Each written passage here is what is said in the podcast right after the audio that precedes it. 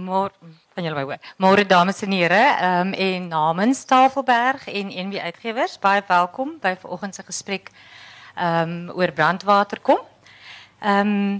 Ek gaan baie min sê, want die gesprek is daar aan die gang, maar daarom net ietsie oor Alexander Strachan. Hy het in 1984 gedebuteer met 'n bundel kortverhale met die titel Wêreld sonder Grense, wat destyds deel was van daardie nuwe beweging Grensliteratuur in Afrikaanse letterkunde. En hierdie bundel is met die Eugène Marais prys bekroon. Sy eerste roman, Die Jakkalsjagter, het in 1990 verskyn en is destyds met die De CNA-prys bekroon. Daarna, in 1994, het hy die Werfbobbejaan uitgegee. Dit het die W. Hofmeyer gewen en toe was daar 'n hele lang stilte van 16 jaar waar hy hom wel met ander dinge baie drama en so ook besig gehou het. En in 2010 toe het Dwaalpoot verskyn wat met die W. Hofmeyer prys bekroon is. En nou 2015 is dit Brandwaterkom. Wat een van die 3 wenners in NB-uitgewers se Groot Romanwedstryd is wat verlede jaar aangekondig is.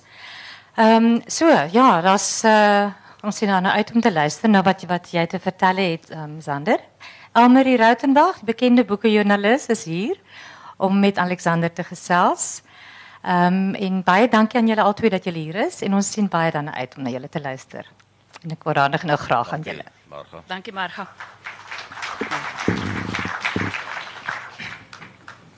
Thuis Koetser het nou die dag gesê, mens voel bietjie soos 'n vliegtuigloods in hierdie stoele. Baie welkom julle. Sander, ek gaan net so 'n klein stukkie gee oor wie jy is, want ek dink dit is nogal belangrik as mense so half kyk waar jy vandaan kom vir jou boeke. Hy's 'n plaaskind wat op naby Lady Smith op plaasgebore is, KZN. Skool gehaat. Ons kom nog later 'n bietjie daarby, maar wat later 'n doktorsgraad verwerf het met sy teses wat kyk na die vertelperspektief in die romankuns. Hy het selfs professor in Zulu geword. Nadat hy afgetree het, het hy jare lank met wild en later beeste geboer en toe heeltyd skrywer geword en is vandag gastehuiseienaar waar hy skryf op Harrismith in 'n ou historiese sandsteenhuis. Wat redelik naby jou oupa se plaas is, nee, waar jy self ook geboer het. Ja, die rede hoekom ek Harrismith toe gegaan het, ek het 'n area gesoek om te gaan bly. Want ek wil wegkom uit Johannesburg uit. En toe dink ek, kom ek gaan na my oupa se plaas toe. En nou is ek omtrent 12 jaar daar. Ek bly nooit so lank op plekke nie. Dis tyd dat ek nou weer aanbeweeg. Ek weet nie waarna toe nie. Die gastehuis hou my vas want dis my enigste inkomste. Maar die jakkalsjagter beweeg altyd. Jy het vertel net gou, jy het 'n baie interessante opset waar jy woon. Jy verwys daarna as jou swaalkienes. Ek het 'n baie ou huis gekoop en toe sien ek hy het potensiaal vir 'n gastehuis. En toe haal ek al die gange uit en om elke hoek en draai na buite toe maak ek 'n ingang. Toe laat dit my dink aan hierdie swaalkie neste wat op die snelweë onder die brug hang. Nou dis hoe my gastehuis lyk. En jou, kom ons gaan net terug na jou jeug. Jy het vir die eerste keer miskien besef jy het skryftalent met 'n baie ongewone opstel. Wat 'n manier gehad het om homself te herhaal. Vertel bietjie. Ek het 'n standaard opstel gehad op skool. Die titel was My Stokperdjie. En toe sê ek my stokperdjie, ek is toe 5 jaar oud op skool, is om beeste en skape te boer. En die juffrou het so geweldig daarvan gehou, want dit is van al die ander kinders se opstelle verskil, dat ek elke jaar 'n ander juffrou gehad het en dieselfde opstel geskryf het. En elke jaar toevallig presies dieselfde punt gekry het. Jy het ook gesê jy was iemand wat skool gehaat het en jy was vreeslik vies want elke jaar het hy net die juffrou opgelei om niks van hom te verwag, veral praat in die klas nie, dan moet hy aanbeweeg na 'n nuwe juffrou. Maar dit daar gelaat, soos hy sê, die man beweeg aan. Goed. Brandwaterkom, jou 4de roman, brons gewen in die Groot Afrikaanse Romanwedstryd. Vertel ons bietjie in hierdie boek, soos met jou ander romans, verken jy man wees, swerwer wees, soldaat wees, maar jy bring ook jou Zulu agtergrond in met Zulu mites, Zulu volksverhale. Maar hier spesifiek kyk jy na verraaiers, iets wat die onderwerp van nie baie boereoorlogromans is nie. Hoe het jy daarbij uitgekom en dan spesifiek die hoofkarakter, veldkornet Fanny Vilonel? Ja, dit is nog wel een lang vraag, ek sal probeer. My hoofvak op universiteit was Afrikaans Zulu geweest en ook Suid-Sotho. En die groot gemis in my hele lewe van opvoeding was dat ek nooit geskiedenis as 'n vak geneem het nie. Want dan sou ek in geskiedenis gedoktoreer het. Maar ek het toe besluit om myself in die geskiedenis op te lei. Toe ek hierdie roman begin skryf, weet ek nie watter milieu gaan ek kies nie. En ek wou toe op aandrang van ander mense, of nee, ek wou nie, op aandrang van ander mense wou hulle gehad het, ek moet 'n Karoo verhaal skryf. Toe sê ek, 'n mens kan nie 'n Karoo verhaal skryf as jy nie eers in die Karoo gewoon het nie. Toe begin ek rondom my kyk. Intussen toe lees ek die thesis van Frans Johan Pretorius oor komandolewe. En ek begin toe rond te kyk en my oë val toe op 'n slagveld sommer hier reg langs my 1 uur van Harrismith af. Daar lê die Brandwaterkom. Maar ek weet niks van die Brandwaterkom af nie. Ek lees toe 60 boeke deur oor die Brandwaterkom, maar party van hulle het maar net 1 paragraaf oor die Brandwaterkom ingehaat. En ek dacht toe ek gaan oor Martinus skryf, Martinus Prinsloo, wat oorgegee het. Maar soos my navorsing vorder en soos elke boek geskryf word, die rigting wat jy inslaan, bly nie vir altyd daardie rigting nie. Ek ontdek toe 'n veel interessanter karakter as Martinus Prinsloo, naamlik sy helper, die verraaier Fanny Vilonel. En toe begin ek op sy spoor te loop, wat eintlik die Senekal-spoor was, en ek lees alles wat ek oor hom kan kry op, en ander goed las ek by, en ek lees verder, en toe begin ek die verhaal skryf van Fanny Vilonel, die beste skut in 1893 in die Vrystaat, die beste perderyter in die Vrystaat, onverskrokke kommandant, en wat 'n totale ommekeer in sy lewe ten opsigte van die oorlog gemaak het. Ok, ek stop nou eers daar. Ja, en Martinus Prinsloo het in eerste plek jou oog gevang, omdat hy was bekend as die man wat 3400 boere ver gekry het om oor te gee aan die Engelse. Ja, ek dink was 4300. 4300, ja, selfs meer. 4300. Ja, hy het my oog die eerste keer gevang, en dan tweedens het die omgeving my oog gevang. En omdat ek hierdie hinkering na geskiedenis gehad het, het ek gedink ek maak hierdie na my eie informele thesis oor die geskiedenis. Maar dis net, die impak is so groot, net dat in die Brandwater kom, waar die manskappe, hulle pere, hulle waans, baie keer het hulle gesinne ook gehad saam met hulle, nie? Die gras so vertrap is, dat vandag nog is daar plekke waar die gras koolkool nooit weer gegroei het nie, waar daar kaalkolle is. Ja, maar, ek wil net oor die kaalkolle kom. Baie mense sal nou weet, dit is die ammunisie wat hulle aan die brand gesteek het en laat ontplof en die swaal het gemaak, dat daar nooit weer iets gegroei het nie. En maar die mense het toe verlang wou glo, daai kaalkolle is die skandvlek op die boere nasie se naam. En Fanny Vilonel, toe jy hom die eerste keer begin raakloop het hy nie, sy naam was nie altyd in die geskrifte nie. Daar soms na hom as 'n meneer X verwys, is ek reg? Ja, hy is verswyg. Die meeste bronne verwys na hom as meneer X, wat ek onder my oë gehad het.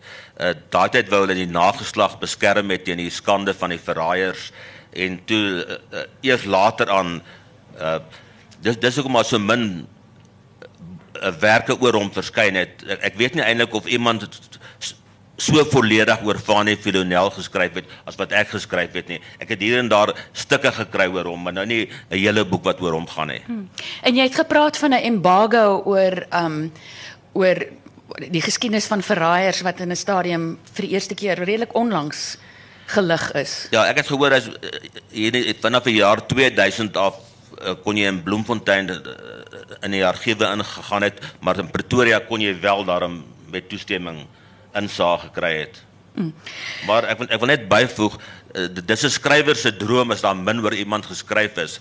As ek byvoorbeeld nou 'n boek moes geskryf het oor Generaal de Wet, dan weet ek nie wat niets ek mee voor in dag kan kom nie, want soveel skrywers het hom as stof gebruik. So 'n skrywer se droom is 'n meneer X. Dan kan je zelf een story rondom hem opmaken. En hoekom specifiek was Fanny Vilonel anders?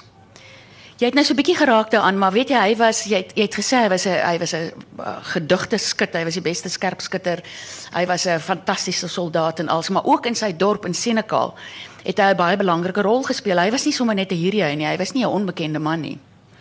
Ja, hy het iets gekry wat ander verraaiers, hy het iets reg gekry wat ander verraaiers glad nie kon reg kry nie. Die meeste verraaiers is gebrandmerk geweest. Maar nie hy wat Fanny Vilonel is nie. Hy keer terug na sy dorp en word sommer dadelik die burgemeester. So, dit het hom anders te gemaak as ander mense. Hy het teruggekeer as 'n verraaier en onmiddellik weer 'n leiersrol in die dorp opgeneem. Ek dink hy was vir 5 agtereenvolgende termyne as burgemeester verkies. Ek het hom gemaak as 'n ou met 'n oog vir 'n mooi vrou. En 'n mooi hoed. 'n oog vir 'n mooi perd. Ek het hom 'n modevat gemaak, by netjies aantrek en hy was 'n prokureur. Fetish gegee oor hoede. Hy was 'n prokureur, né? En hy was ook 'n gedigte sakeman, want mense ontmoet hom die eerste keer in sy kamers, né? Kyk, soos alle prokureurs het hy uitgeslaap. Goed dan. Jy praat van daar word gepraat van die roman is 'n dubbellooproman en die voorblad is die eerste wat vir mens daai gevoel gee wat jy sien 'n man sit met 'n boerekryger uniform en jy sit 'n vrou in 'n sien 'n vrou in 'n moderne rok. Ja. So vertel vir my 'n bietjie die dubbellooproman, wie's die volgende karakter? Ja, wat die uitgewers of die ontwerper van die voorblad probeer doen het, as jy mooi kyk, die man het 100 jaar voor die vrou geleef op die voorblad van die boek. Jy kan dit in sy kleredag drag sien, alhoewel hulle op die foto ongeveer dieselfde ouderdom is. Sy is heeltemal anders as hy aangetrek. Dit is verteenwoordig Vilonel en dan die moderne vrou langs hom, sy naam is Esther van Emmenes, ook uit 'n joiner familie gebore van Heidelberg. En die dubbelloop roman is, ek skryf selde eenvoudige stories. My goed is altyd verwikkeld vir een of ander rede, alhoewel ek in die volgende boek minder verwikkeld wil skryf. Daar's 2 storielyne. Hulle hardloop 120 jaar uit mekaar uit. Daar is die Here wat die vrou op die voorblad kom navorsing doen. Sy kom haar teses skryf oor Fanny Vilonel en dan die inhoud van haar teses wat 120 jaar gelede afspeel. Dis die tweede vlak van die boek, of die eerste vlak. Ek weet nie watter een is die belangrikste. Eintlik dink ek die Boereoorlog is die eerste vlak en sy werk op die tweede vlak. Wat dit baie interessant maak, ek dink dit was Louise Viljoen wat gesê het wat dit amper meer kompleks maak is hier het ons 'n fiktiewe karakter, dis nou Esther, wat navorsing doen oor 'n historiese karakter wat werklik geleef het. So jy kry ook daai spanning. En dan bring jy en jy was self by Esther se joiner, is dit oupa of voorsaat? Ja, ek het graf gewees. Daar is 'n van Emmenes graf. Ja, dit is net 'n hoop klippe langs die N3 snelweg tussen Villiers en Heidelberg. Ek het al daai plekke gaan besoek sodat ek 'n gevoel vir die hele ding kan kry. Met die gevolg is, hierdie boek het my 3 jaar geneem. 1 jaar het ek navorsing gedoen. Ek het alles gelees wat jy kon gelees het. Soos ek sê, ek het daai komando lewe opgeswat, sodat ek weet hoe lyk dit op komando. Ek het ander boeke opgestudeer en dan het ek die plekke self besoek en met die ouer inwoners gesels. En jy het ook baie navorsing gedoen op daai plaas, né? Baie. Ek het daai hele area volgereis. Swartfontein. Die plaas se naam is Swartfontein, dis waar hierdie vrou nou bly, Erika van Eden. Sy is soos 'n lewende ensiklopedie oor die area. Sy het al die inligting versamel. Ek het by haar gehoor van Katarina Venter wat in die grotte bly en alles. En dan wanneer ek feitelik in die boek skryf, het ek probeer skryf so feitelik as moontlik. Baie keer het ek natuurlik geïnterpreteer. 'n Skrywer is daar om te interpreteer. 'n Geskiedskrywer skryf anderste. Ek het 'n karakter geskep by name van Boeler. Nou die Boeler wat ek geskep het is waarskynlik nie heeltemal dieselfde as die Boeler wat in die werklike lewe voorgekom het nie. Maar ek het tussen die lyne gaan lees. Ek het gaan lees wat is die klagtes teen Boeler. En een van die hoofklagtes was gewees uit die kanonne by Colenso verloor Dan is hy ander mense nie in kennis gestel dat hy opruk nie. En dan die derde klagte wat oral voorkom, wat soek hy donderste kaste champagne gedurig onder sy kambed? Toe laat ek maar sommer 'n bietjie syp. Maar kom ons gaan nou verder daarmee. Jy het juist gesê, as 'n mens ons so ontsettend baie geskiedkundige navorsing doen, dat jy op die eind kan jy sit met die probleem dat jy 'n tese skryf, nie 'n storie nie. So jy het die hele tyd vir jouself gesê, ek moet 'n storie skryf. Ek moet nie net die navorsing weergee nie, né? En dit is hoekom jy spesifiek hierdie mense, hierdie historiese figure wou mense maak. Want dit was Boeler en jy het ook ou Piet Cronje wat jy bietjie as 'n stinkie uitbeeld. Ja, by Piet Cronje en by Boeler en by Roberts. Ek moes vleis om die been sit. Anders was dit net 'n gewone geskiedenisboek en hierdie is 'n roman. So dis nou maar die poetic freedom wat enige skrywer het. Ek moet mense soos hulle sê vermaak. En dan, jy moet nou nie heeltemal van die waarheid afwyk nie, maar jy moet die fiksie is meer kleurryk. En vertel 'n bietjie van Martinus Prinsloo. Dis nou die man wat sommer so maklik gesê het, nee goed, hy is eintlik ook maar redelik gatvol vir die oorlog. En toe ou Vilonel kom en hy's 'n prokureur, hy weet om sy woord te doen en hy stel sy saak en hy sê luister, hierdie oorlog gaan ons vernietig. Hoekom gee ons nie oor nie? Toe gee hy sommer redelik maklik in, maar vertel 'n bietjie hoe jy hom uitbeeld, hoe jy van Martinus uitbeeld met sy bulsak. Ja, ek het nou Martinus Prinsloo as 'n redelik eksentrieke oom uitgebeeld. Ek het hom uitgebeeld as hy sy koffie drink, dan maak hy sy een oog toe en om te loer wat hy weer gaan maak. So ek wou 'n mens van hom gemaak het. Ook was hy daarom al in sy 60's gewees. So ek dink dit was wel maklik om oor te gee. As jy in die 60 is, ek is nou pas 60. Ek is ook nie lus om elke dag van sonsopkoms tot sonsondergangs op 'n bladie perd se rug te sit nie. En hy was 'n groot man, hè? En hy het mooi plase gehad en baie vrugbare lande waarop hy kon saai.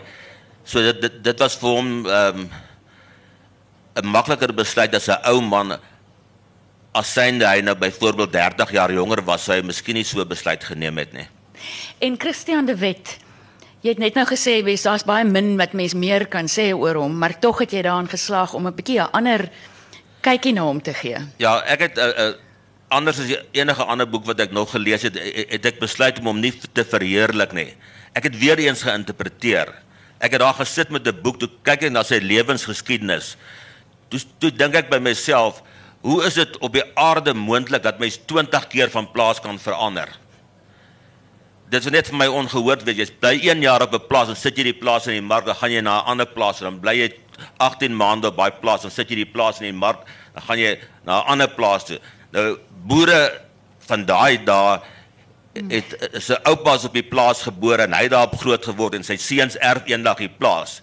En ek het toe my skrywersverbeelding gebruik deur Generaal de Wet deur Fanny Vilonel se oë te sien. Hoe sien Vilonel vir de Wet? Fanny Vilonel wat die ryk man van Senekal is, die toonbeeld van standvastigheid wat 'n prokureurspraktyk opgebou het, wat vir niks skrik nie. Nou Fanny Vilonel het de Wet gesien as iemand wat rooi mure het, oor hy nie 'n neseier kon bymekaar maak en gedurig rondgeskuif het. Of dit waar is, maak nie saak en is 'n roman. Bring ons terug by die roman. Ons het nou gepraat oor 2 hoofkarakters, maar daar's 'n derde een wat bykom. En sy naam is Bullet. 'n oud grensvegter, ook 'n baie interessante karakter omdat hy in jou vorige roman was in Dwaalpoot. En wat so half in 'n sekere mate skaduwee is van jou eie ervaring het. En met hom bring jy vir die eerste keer die grensoorlog en die boereoorlog bymekaar. En jy het in 'n onderhoud gesê dis die eerste keer dat hierdie 2 oorloë eintlik naas mekaar geplaas word. Hoekom? Hoekom het jy besluit om Bullet in te bring? Wat is sy funksie? Kyk, as 'n skrywer 'n boek skryf, dan probeer hy altyd iets nuuts doen. Soos ek nou gesê het wat ek met De Wet probeer doen het, hoe ek Boeler probeer uitbeeld het, jy moet iets nuuts doen. En ek het nêrens nog in ons letterkunde tensy ek het misgelees het aangetref dat die boereoorlog en die grensoorlog saam aangebied word nie. So in 'n mate waar ek gewys het die grensoorlog is ook nou geskiedenis. En soos die mense op die boereoorlog terugkyk, kan hulle nou na die boereoorlog op die grensoorlog terugkyk. Nou Bullet is 'n gunsteling karakter wat uit verskeie van my werke uitkom. Die hoofrede hoekom my daar so is, buiten van wat ek nou genoem het, elke leser wat ek tegekom het, het gesê, bring toch net asseblief weer vir Bullet terug. En selfs my meest feministiese vrouwevriendinne wat Bullet is, wat alles wat Bullet doen, gryns teen hulle in. Hulle wil vir Bullet sien. Vir een of ander rede hou die mense van hom, en ek weet nie hoekom nie, toe gee ek hulle weer vir Bullet. En beskryf hom, is hy jy? Ek is bietjie mooier as hy. Jy het ook gesê, hy is eintlik 'n beter soldaat as jy, hy is 'n beter skut as jy. Nee, Bullet, ek was baie jare lank 'n soldaat gewees. Hy het my in alles oortref. Van skiet tot hofmakerry. Hy kon meer drink as ek. Ek weet wat dit nogal 'n prestasie is. Ja, miskien waar ek hom so effens klop, ek kan hom boeke skryf. Maar met Bullet bring jy, hy moet vir Esther kom help. So hy kry amper opdrag dat hy vir haar moet help, hy moet haar navorsing weier maak. Maar hy moet sorg dat sy weierkyk is net die boereoorlog. En onder andere vat hy haar na die Brandwaterkom, waar daar in die Golden Gate begraafplaas is daar toevallig 'n graf van 'n grensvegter. Jy was ook daar. Ja, die graf is eintlik in die Fourisburg begraafplaas. Okay. Ja, net so neffens as jy by die begraafplaas inkom, dan lê daar hierdie moderne graf, dan as jy bietjie verder indoop is al die ou grafte. Bullet was 'n noodsaaklikheid vir hierdie werk, maar in die volgende werk gaan ek hom nou agterdraad. Hy kan nie vir ewig saamtrek nie. In 'n opsig was hy die jakkalsjagter gewees, in 'n opsig die wildvanger. My werke gaan basies oor soldaat wees, oorlog, die plaasroman tema, vroumense met losse sedes en dies meer, wyse vroue. Ja, ek skryf 'n manlike tipe roman. Ek wil net bly by hierdie manlike tema in die hele in oorlog, want wat Bullet doen is in 'n mate amper vrae te vra soos hoekom gaan mans veg? Hoekom besluit mans om verraad te pleeg om weg te gaan? Hoe word soldate ontvang as hulle by die huis kom? En dit is waar daar raakpunte is tussen die bosoorlog en die boereoorlog. En dan spesifiek wat Bullet doen is hy dra notas saam met hom. En daar's 'n baie interessante backstory oor daai notas, want die notas gaan oor 'n kontakaanval op die grens. Wat die spesmagte uitvoer, en hulle is die hoogs geheime vleuel gewees, maar jy moet liewerster beter vertel, ek dink. Beskryf dit net. Maar dit is notas oor 'n kontakaanval wat hy by hom hou. Hy gee dit vir Esther om vir haar insaag te gee in die grensoorlog. So, vertel vir ons 'n bietjie daai backstory van daai notas. Dis eintlik jou eie notas. En dis nie net notas nie. Die notas het te doen met die veelvlakkigheid van die teks. In hierdie teks is daar verskriklik baie stemme. Die Brandwaterkom as sulks word as 'n vroulike stem uitgebeeld. En dan het ek nog te kere gegaan oor Jan Smith se holisme en wat ook al, dat jy eers as jy alles saamgooi kan jy die betekenis kry. So, ek het 'n vreemde ding in hierdie boek gedoen. Ek het myself, die skrywer, ook in hierdie boek ingeskryf, seker tot baie mense se irritasie. Daai notas dan volgens die roman is deur die skrywer wat nou hier met julle praat, geskryf in Bullet se hande gesit. Dan die ooreenkomste of verskille tussen die boereoorlog en die grensoorlog. Toe die boere teruggekeer het, die bittereinders, was hulle as helde ontvang en hulle het oorsee gegaan, probeer geld insamel en tot vandag toe nog. Maar ek behoort aan baie oud soldatebonde. Die algemene gevoel is dat die soldate wat van die grensoorlog teruggekeer is, deur almal verraai is. Hulle is verraai in die sin is, hulle was oorbodig, hulle was aan die pad, hulle moes hou op jou bereid dra en sit dadelik jou boshoed uit, dat jy nie uitgeken kan word as 'n spesiale magte soldaat nie. Dit is iets waar die soldate het 'n ander verwelkoming verwag, nie om een kant toe geskuif te word of weggeskuif te word nie, of iets waaroor dan nie gepraat moet word nie. Dis min of meer, ek weet ek formuleer nou baie vaag, want ek kan dit nie meer spesifiek formuleer as in Bullet se woorde nie, wat hy gesê het, ons was oorbodig, ons was in almal se pad, ons het die gevoel gekry, ons moet weggesteek word vir die oë van die mensdom en van die wêreld. Iets wat Zander verskriklik goed reg kry, is om 'n toneel te beskryf dat jy dit kan sien, hoor, selfs ruik. Daar is 'n toneel aan die begin van hierdie boek wat hy 'n dans beskryf. Dus ek dink dis voor die tweede, dis net te lank, ek wens ek kon dit lees. So hier voor die tweede hoofstuk daar rond. Want Vilonel het 'n oog gehad vir 'n mooi vrou en daar was so 'n rooikop Skotse vrou. Miss Scotty, nee. Miss Satty. En dan vra haar vir 'n dans. En jy lees daai, dit is so 4 of 5 paragrawe, jy lees dit letterlik met een asem. Dit is asof hy dit al vinniger begin draai, asof die kamer begin draai, en jy's net bewus van hierdie twee mense, hy wat haar parfuum ruik, sy wat iets in sy oor sê. Ongelooflik, maar 'n ander paragraaf wat hy dieselfde dit doen, en dit sluit aan by jou ervaring as 'n soldaat, is hoe hy die veldslae beskryf. Dit vir die eerste keer kry mense die gevoel van hoe moes dit gewees het om met daai klomp boere, die motgevrete spannetjie boere daar teen die koppie, wat hierdie spul Britte sien opruk met alles wat hulle het. Hulle kanonne en goed en hulle sit hier teen die koppie. En hier's 'n wonderlike paragraaf wat ek net so af hoe die veldslag begin.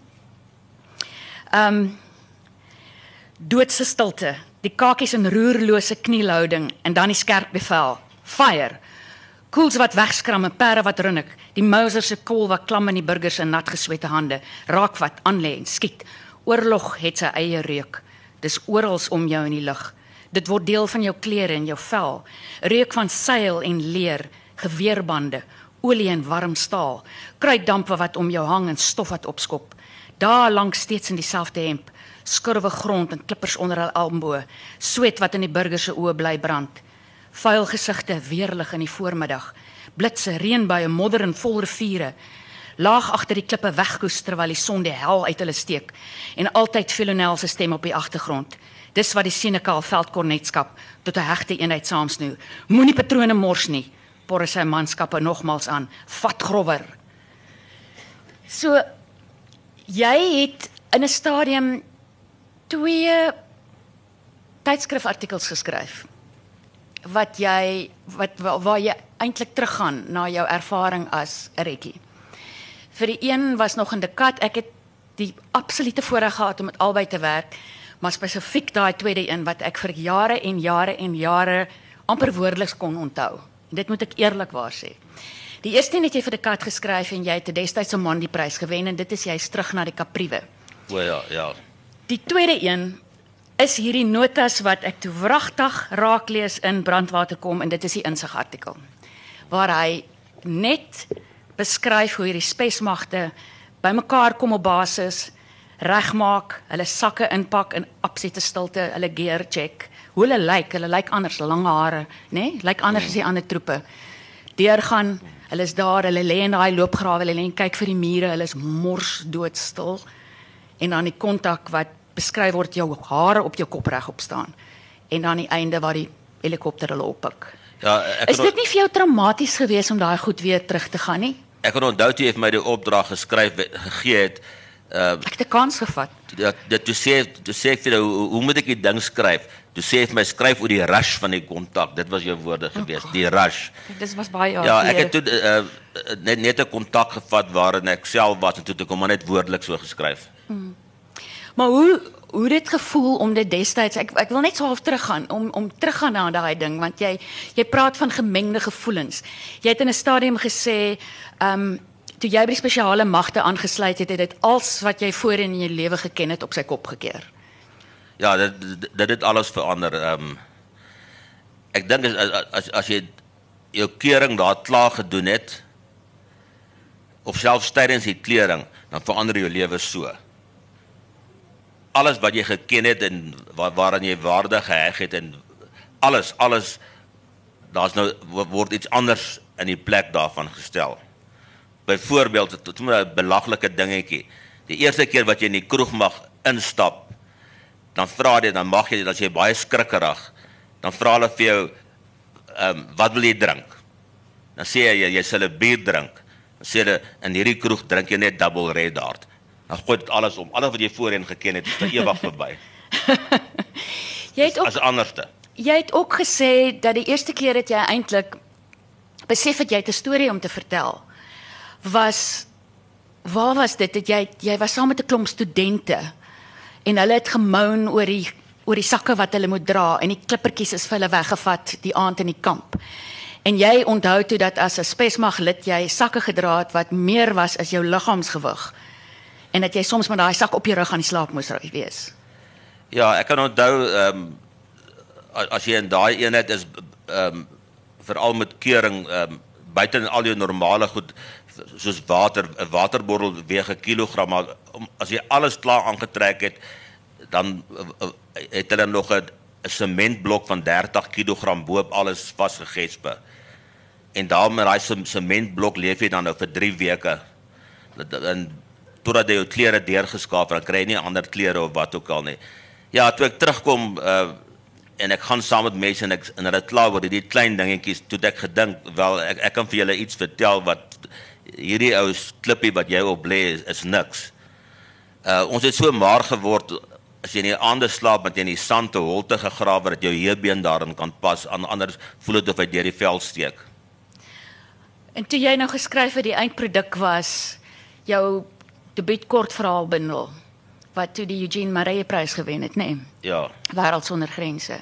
En jy het gedebuteer saam met mense in daai stadium, die sogenaamde grensromanskrywers, Etienne van Heerden ensovoorts. Martinus Prinsloo, ja. Ja. En jou boeks, het jy gesê, het die destydse NP-regering vir al die weermagkolonels bietjie ontstig.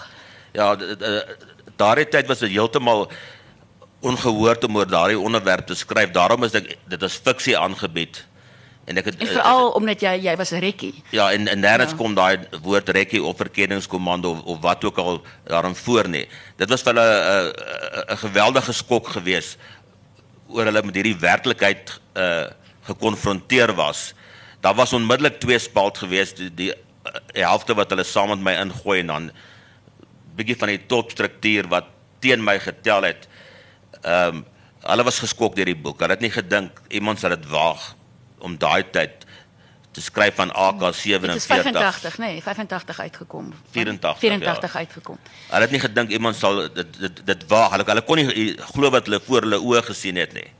Trouwens, hulle het hulle self distansieer daarvan. Hulle het gedistansieer daarvan. En maar so vinnig as wat hulle gedistansieer het almal na my toe teruggekom en gesê, "Fok, dit is hoe dit is. Dit is 'n goeie boek." Ja. Ek het almal aan my kant gehad aan die einde. Dit is interessant as jy nou dink, dit is 30 jaar later en jy skryf oor verraad. Verraad kom oor en oor in jou boeke voor, soldaat, maar verraad in hierdie boek spesifiek soldaat wees, man wees, daai aanbeweeg. Ek wil terugkom na verraad. Jy sê jy het in 'n stadium 24 weergawe van hierdie boek gehad. Ja, die laaste een was nommer 24. Elke keer as ek ingrypend in my manuskrip verander, sit ek net, die manuskrip se naam was Brandwaterkom 1. En dan tik ek en dan sien ek, ek gaan nou 'n ingrypende verandering maak, maar ek is bang om al die goed te verloor. Dan noem ek hom nommer 2. So in effek het ek die boek 24 keer oorgeskryf, maar nie in totaliteit nie. Ek moet byvoeg, nie in totaliteit nie. Ek het gedeeltes of ja, passasies waar ek dink, ek slaan nou so 'n nuwe rigting in, as ek hierdie ander goed verloor en hierdie nuwe rigting is verkeerd, dan is hierdie materiaal vir ewig verlore. Dan noem ek hom nommer 3, nommer 4, nommer 15. Die heel laaste een het ek nommer 24 genoem. En hoe bly mens deur so iets? Jy het gesê jy het een sin voor jou gehad, een vraag wat jou gerig het. Ja, oor hierdie boek so baie vertakkings gehad het ek elke keer vir my die vraag gevra, wat is verraad? En daai vraag het my gehelp om by die sentrale lyn van die boek te bly. Solank ek kon gesê, dit gaan oor die vraag, wat is verraad? Dan het ek geweet, ek was op die regte spoor. Okay, verraad kom. Ek wil net sê, aan die einde van die skryfproses, toe ek sien, ek gaan nou die einde haal, dan raak mens al hoe meer doenloser. En toe het ek 18 uur per dag gewerk. Omdat ek, die eindstreep het my so 100 tree ver gelê. Maar toe vind ek uit, is 1 kilometer verder. maar ik werkte maar 18 uur per dag.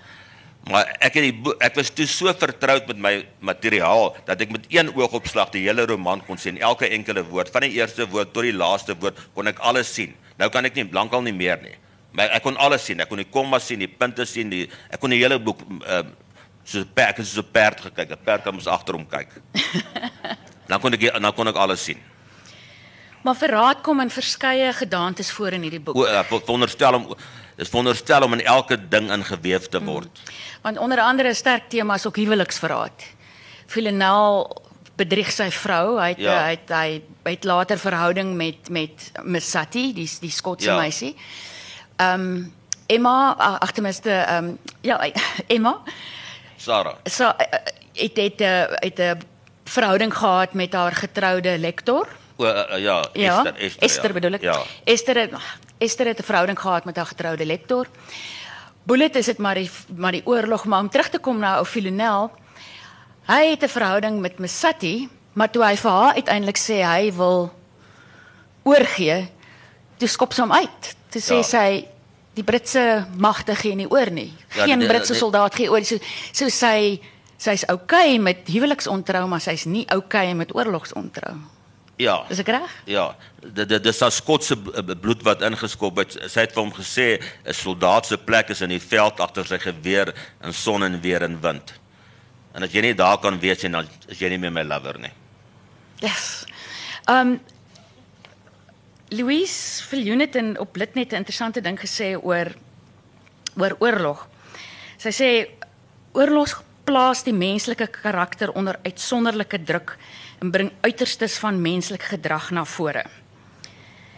En ook in 'n sekere opsig het elke mens, veral die moderne mense, het effens 'n fascinasie met die mechaniek van oorlogspeletjies.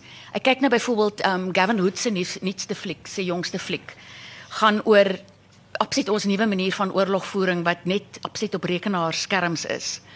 So, hoe bring jy daai, is dit wat jy dink dat amper oorlog 'n oorkoepelende tema is wat hierdie geweldige druk plaas op jou karakters en dan spring al die ander temas uit? Ja, oorlog, dit staan in die boek ook by monde van een van die karakters. 'n Oorlog los jy nooit nie. Dit kom ek vandag nog agter. Ek het gesê ek behoort aan die spesiale magte bond of wat ook al. Daar is altyd iets wat inskop as daar so iets oor die internet kom of 'n telefoonoproep kom en hy sê daar het 'n ou se kar gebreek naby Warden of naby Bethlehem. Hy was in spesiale magte, dan los jy alles en jy gaan help hom. So met ander woorde, die oorlog sê jy nooit los nie. Wel kyk net hoe hy kyk. As ek hier in die Kaap en enige ding vaskry en ek skryf daar op die net, ek sit nou hier in die moeilikheid, dan sal die ouens hier opstaan. Maar as jy net kyk na die gewildheid van die boereoorlog, hoeveel dekades nou na die tyd. Ja, 120 jaar daarna. Steeds geïnteresseerd daarin. Maar dit bring my by, jy het onlangs op nuwe inligting afgekom. Ena Jansen, die skrywer in Nederlandse professor Ena Jansen, wie se soos familie onlangs verskyn het. Sy oupa Grootjie is trouwens het voor 'n vuurpeloton gesterf. By die fort skryf sy vir my. Hy het blykbaar inligting van die turfloopkamp na Europa laat deurgaan. Maar hy was in daai stadium saam met Leids, die Hollandse prokureur, en sy sê Cornelius Broeksma, dis nou haar oupa Grootjie, en die Leids word oral in die Hollanders ken hulle as martelaars voor die boerensaak. Maar toe sy vir jou vertel van 'n brief wat jy nie van geweet het nie, wat inslaan op jou navorsing en jy nou wil gebruik. Ja, sy het my vertel van 'n dagboek wat almal van weet behalwe ek. Ek het die dagboek misgelees vir een of ander rede en toe, maar nou is ek so bly ek het die dagboek misgelees want nou kan ek met daai dagboek werk. Dis 'n dagboek wat deur 'n 15-jarige meisie gehou is met die naam van Anna Berry en die dagboek se naam is Ons Japie en dit word nou herpubliseer in Julie maand en dit gaan oor die boere wat in Lesotho gaan wegkruip het met hulle vee. En iewers daar wil ek 'n aansluitingspunt vind. So ek is verskriklik bly ek het bewus geword van hierdie dagboek. Ek is net so bly ek het nie voor die tyd bewus geword van die dagboek nie. Dan sou ek hom waarskynlik gebruik het. Nou het ek hom nie gebruik nie, nou het ek vars dinge om mee te werk. Ja, daar is 'n interessante storie oor jou boek en waar dit eindig. Want jou boek eindig, Brandwaterkom eindig eintlik op 'n oop einde. Vilonel wat deur sy verkyker kyk hoe twee burgers voor 'n vuurpeloton sterf en amper in stadige aksie die skote hoor. En dan eindig dit, maar daar's 'n storie na die storie. Ja, daar's 'n storie na die storie, maar ek luister ook vir vriendinne se advies. Vilonel het nog 18 jaar na die Anglo-Boereoorlog geleef. Maar Joan het vir my gesê, los hom heeltemal uit. Almal gaan verwag jy gaan met hom skryf. Ja. So ek los hom heeltemal uit, maar daar's 'n mindere karakter wat nie vir gaan sê wie hy is nie in die boek. Julle gaan niemand sal weet wie daai karakter is nie, maar ek vat sy storie verder. So jy wou eintlik aangeskryf het, jou boek was beplan om verder te gaan. Ja, ek was nog nie klaar geskryf nie. Dit was my eerste deel van my proefskrif. Nou Esther se proefskrif, toe wil ek die tweede deel skryf. Toe sê sy vir my, los dit net. Moenie die tweede deel skryf nie, los dit. Laat dit net in die lug bly hang soos hy is. Toe vat ek 'n mindere onbekende karakter en ek vat hom nou daar Johannesburg toe, na die prostituie toe en die windhondreesies toe, die perdereesies toe, die goud en die mynbase en hy gaan daar kalfvuis in 'n hok beklei. En iewers kom die oorlogsdagboek ook nog by. Ja, hy gaan ook nog bykom, maar net te veel oor die brood wat nog sidder in die oond nie. Het enige iemand vra vir Sander? Goeiemorgen.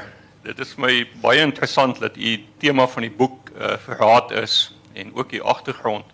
Net 'n vraag, het u die onlangse boek van Wynand de Tooi, Judasbok, gelees? Ja, ek het hom nou pas gelees en ek weet nog nie mooi wat om van daai boodskap te maak wat van verraad daar nie. Ek het vir 'n paar mense wat hom goed ken gevra, hulle weet ook nie. Ek het die boek nou trouwens 2 keer gelees. Ek weet nie mooi wat om daai boodskap te maak nie. Jy seker ook nie. Jy is heeltemal reg, baie dankie. Ja. Daar is nog 'n vraag, ekskuus. Sander, kan jy vir ons 'n kykie agter die skerms gee? In ander woorde, waar en wanneer skryf jy en spesifiek die dubbelloopverhaal? Skryf jy hulle beurtelings of same of maak jy eers een klaar en dan die ander een? Ek skryf soos van 6:00 in die oggende af. Dan skryf ek tot dit donker word. Ek kan glad nie in die aand skryf nie. In die aand drink ek whisky. En as ek enig iets skryf terwyl ek met my whisky ontspan, dan lyk dit vir my verskriklik mooi. En die volgende oggend is die grootste gemors onder die son as ek met 'n vars oog daarna kyk. Die dubbelloop roman, die moderne storie en die geskiedenis storie, het ek aan die begin afgewissel met mekaar, maar na die einde toe het ek gesê, kom ek vat nou die boereoorlog gedeelte en handel hom af, en dan daarna vat ek die moderne storie en handel hom af, en so het ek reg gekry om die stemme beter na te boots. Goeiemorgen, ek wil graag iets vraag oor die voorblad weer. U het nou tereg gesê dat dit is ook 'n soort van 'n interpretasie van die boek se inhoud. Dit is die historiese figuur en die moderner figuur wat saam op die voorblad sit. Albei is geblinddoek. Ek wil weet, word albei as daardeur getipeer as verraaiers? Moontlik as verraaiers. Ek dink wat die ontwerper die meeste wou gedoen het, was om die leser 'n aanduiding te gee dat hierdie boek gaan oor teregstellings. Want dit was tog 'n gebruik geweest dat hulle die tereggestelde eers blinddoek voor die tyd. Maar dan uiteraard oor dit 'n Anglo-Boereoorlog boek is, dat dit oor verraad gaan. Ja, jy is heeltemal reg. En verraad in al sy vorms, né? Ja. Die eerste vraag wat aan u gestel is oor die skryf van die boek, het gegaan oor die ontstaan van die gedagte. Toe ek Brandwaterkom in die middel van verlede jaar gelees het, toe ek vir myself ook daai vraag gevra, hoe die gedagte by meneer Strachan opgekom. En ek het 'n tydjie tevore Albert Blyk se boek Boereverraaiers gelees. Toe dacht ek, hierdie man het Albert Blyk se boek gelees en hy het gelees van Fanny Vilonel en die ander gevalle van verraad wat ja. Teregstellings in daai geweste gelei het, hy het besluit hierso is die bron vir 'n dem goeie storie. En toe sien ek in die bibliografie haal hy inderdaad ook Albert Blyk se boek Boereverraaier aan. Nou die antwoord op die vraag wat vroeër aan u gestel was, dit het alles begin by Frans Johan Pretorius se boek oor commando lewe. En toen hij nog stuk op 60 boeken gaan bijlees om meer te weten ja. Te komen over die Brandwaterkom en over Prinsloo. En toen heeft hij besluit Vilonel maak een goeie onderwerp. Nou, mijn vraag aan u is steeds, wat de rol heeft Blyk se boek Boereverraaier gespeeld bij die finale besluit om dit die kernfiguur in die roman te maken? Ja. Of was dat net een van vele boeken? Ja, dat boek van Blyk, nee, is die boek waarop ik die zwaarste gesteen het. Daarom noem ik hem nie net in die bibliografie nie. Hij komt in die tekst zelf ook, kom die boek voor. Ek het geweldig baie achtergrond uit daar die boek uit gekry.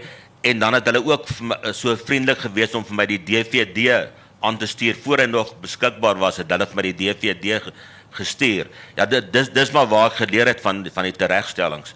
So die boek het 'n baie groot invloed op hierdie boek gehad. Nog vraag? Dit was 'n belangrike bron vir my gewees. Baie dankie dat ek 'n vraag kan vra. Kan ons sê hierdie oop einde het die skrywer verraad teenoor die leser gepleeg? Dis nou uitstekend, dis nou uitstekend. Ja, baie mooi. Alexander, ek wil net weet, dalk is dit 'n dom vraag, maar was Vilonel regtig die beste skut en die beste perdryter of het jy bietjie daarby gesit? Sê dit net weer?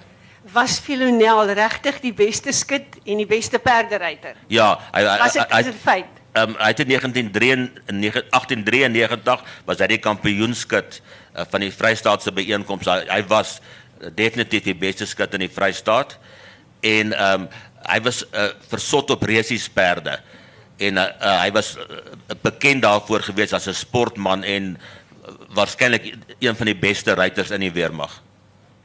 Zander, ek wil ook net aansluit. Kyk, ek het nou nie baie van jou boeke nou gebestudeer nou, jou jongste ene gaan ek nou, maar jy het ook my lewe op 'n unieke manier beïnvloed met jou wonderlijke manier hoe jy goeders in Zulu kon verwoord. Dinge wat ek oorgedra het in 'n kursus, vir die wat nie weet nie, Zander het my bygestaan met 'n kursus wat ek moes aanbied oor hoe pas jy aan in die lewe van ja, industriële teater, ja. En hy het dit reg gekry om in 'n ander idioom te vertel wat ons gesien in Afrikaans of Engels sou gedoen het.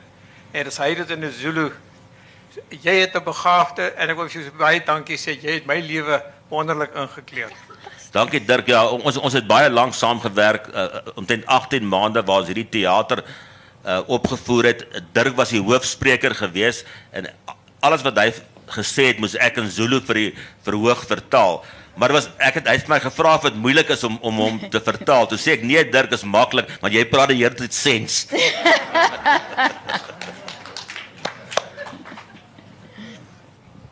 Die vorige spreker het gesê dat jy sy lewe baie verryk het. Ek het die voorreg gehad om 'n hele tyd saam met jou daar op die grens deur te bring. En ek kan vir julle sê, hy sê 'n skrywer moet vermaak. Ek kan vir julle sê 'n storieverteller vermaak ook. Hy het ons ure en ure vermaak daar met stories wat hy vertel het en vir ons die tyd makliker gemaak daarbo. Dankie.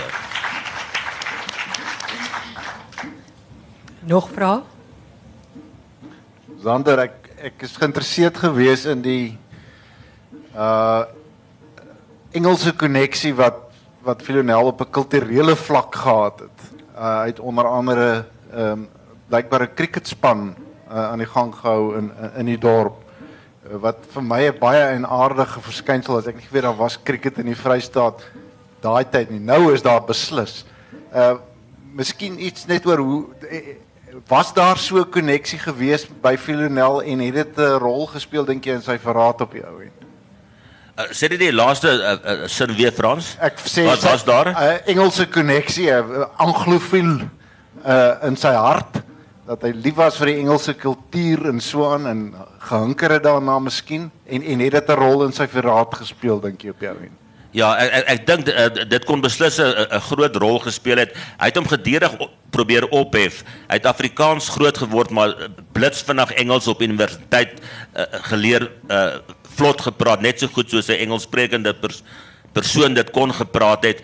En hy het baie van hulle gewoontes en goed begin navolg. So die soos die hoede, hè? Ja, sy hoede, sy kleredrag, die Engelse meisie wat hy kies, dit alles moes 'n rol gespeel het. Hy het hom thuis gevoel in daardie, sê nou maar, geleerde milieu. Dankie Frans. Kan ek 'n vraag vra oor die begin asseblief, die Wêreld sonder Grense en hoe die storie uitspeel na die einde toe en Heart of Darkness en die rolprent wat agterna daaroor gemaak het. Was dit 'n inspirasie geweest? Ja, dit was 'n invloed geweest, definitief. Definitief, ons het daai tyd almal 'n Apocalypse Now gekyk. Ja, dit het my beïnvloed in die laaste verhaal. Jy het reg opgemerk daar. Sander, Miss El Sati. Wat is haar naam? Jy het ons nooit gesê nie. Ek kon nêrens haar naam opspoor nie. Net El, ek het na die vriend gaan kyk en so aan.